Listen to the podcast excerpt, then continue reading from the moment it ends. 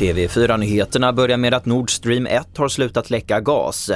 Enligt uppgifter från företaget innehåller gasledningarna cirka 778 miljoner kubikmeter metangas och motsvarar Sveriges totala årliga klimatutsläpp. Igår gick den danska energistyrelsen även ut med att gasläckorna från Nord Stream 2 upphört. Nio personer har gripits misstänkta för våldsamt upplopp vid en fastighet på Lidingö utanför Stockholm. Händelsen inträffade idag vid lunchtid och enligt uppgifter ska det ha varit 10 till 15 personer på platsen och oroligheterna ska ha skett vid Irans ambassad. Internationella vapensmugglare har de senaste åren fokuserat särskilt på Sverige. Konflikter mellan kriminella nätverk och det stora antalet skjutningar ligger bakom utvecklingen, det här rapporterar SR. Tillsammans med Tullverket och Åklagarmyndigheten håller polisen på att inrätta ett nationellt skjutvapencenter för att försöka stoppa införseln av illegala vapen.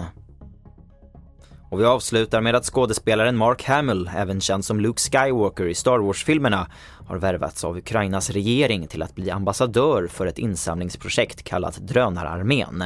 Det rapporterar amerikanska medier.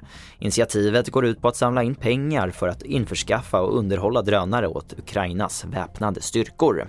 Och det får sätta punkt för TV4-nyheterna. Jag heter Albert Hjalmers.